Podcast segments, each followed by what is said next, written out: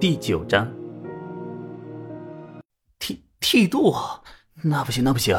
剃度了就不能光明正大的找小姐姐谈心了，去勾兰听曲儿也不能帮漂亮小嫂子修门锁了，那还有什么乐趣啊？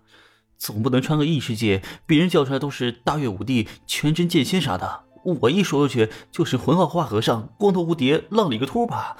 啊，不行不行，那不合适啊！曹拓内心戏演完，扭头对无名道：“大师见谅。”弟子乃家中独子，还需延续香火呀。这个无妨，剃度也不影响你传接香火，不过总要遮掩一二。往东走一二百里地，有一处凤来镇，颇为隐蔽。你若需要的话，我倒可以给你引荐几位良家女子，让你化名，在那处成家立业。无名倒显出几分热心肠，只是为什么这么熟悉啊？这个操作？曹拓干笑，一般来讲，推脱就是拒绝。为什么无名这厮就是不懂啊？智商低也就罢了，情商也不太够啊！他怎么当的戒律院首座的？靠裙带关系吗？呃，总之您再想想啊，再想想。曹拓直接拒绝无名的提议，不再给他活跃匮乏思想的空间。那那你就负责山下五院试点吧。本来已经不打算搞了，方丈给本座算了个账，本座听了以后，委实觉得麻烦，这差事也不想沾手了。你既然非要下山，待你学会几手罗汉拳、金刚掌，便下山去无院干活吧。说着，无名又语气转变严厉道：“不过你得先把九阳神功给我教好了，敢漏一个字儿，或是教的不仔细，本座就扭断你的脖子。”这话呀，属实不该是出家人说的啊。不过无名嘛，是他的话就没事了。这个自然，大师且放心。”曹拓说道，眼神不自觉的看向身后，若有所思。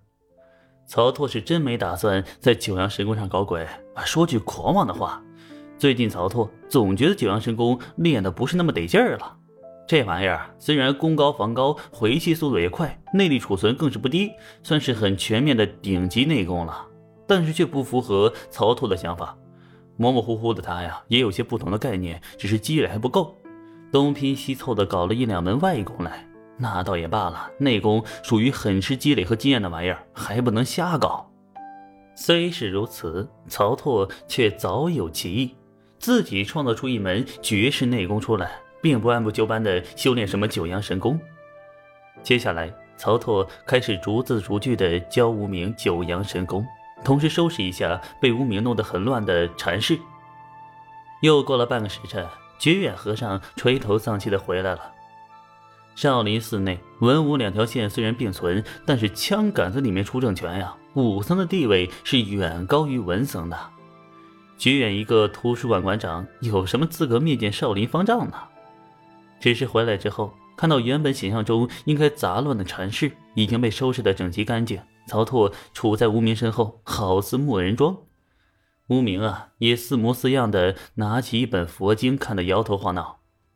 绝远抓了抓后脑勺的青皮，好吧，这只要孤本没事他也就不想那么多闲事了。有了无名这位戒律院首座帮忙背书，曹拓接下来便走得顺多了。不过两日功夫，便成功获得了习武许可。虽还在觉远和尚这里听差办事，却俨然入了武僧行列。平日得闲时啊，便可到罗汉堂去修习少林入门武功。若是通过了三年一次的考核，即便是俗家弟子，亦有资格选修一两门不太紧要的绝技。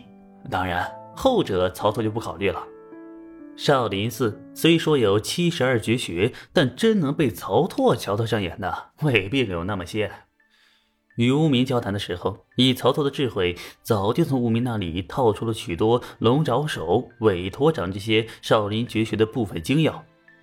这些少林绝学啊，总的来说就是突出加持性。譬如少林的金刚降魔功，主要运行经脉都集中在上肢。内力总是在上身经脉里多占几圈啊，长年累月下来啊，这上身手臂的经脉要比寻常更为粗壮和坚韧。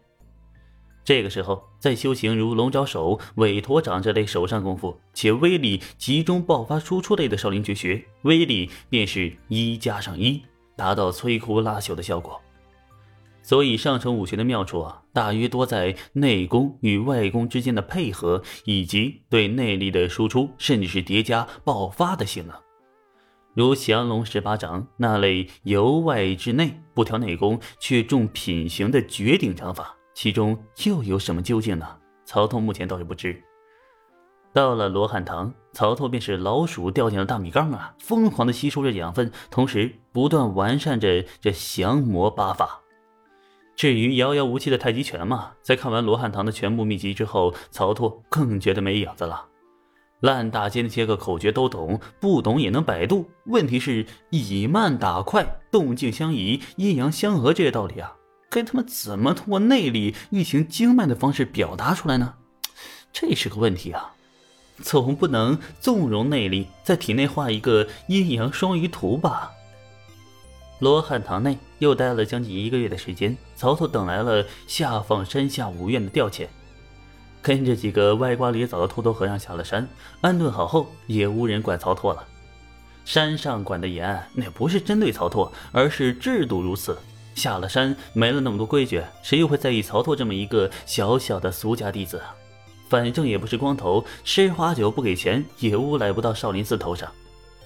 曹拓心中早有规划，悄然离开五院，不过是小半个时辰的功夫，便换来了一身装束，从没剃度的小和尚变成了一个额间颈细、环眼大耳的小道士。再之后，曹拓又逆转缩骨功，将不足一米六的身形撑到了一米七五左右，脸上啊也做了些粗糙蜡黄处理，瞧眼啊便瞧着是老了至少二十岁。啊，这就成了。虽然晚了二十年，但是贫道这回要弯道超车了。管你什么大岳武帝、全真剑仙，贫道这回得传武天下，让整座武林都学贫道的武功。我就不信这么搞，日后结算的时候还不能评个前三。曹拓心里欢快的想着，这是曹拓早就针对现如今的身份和优势，想到升级评价途径。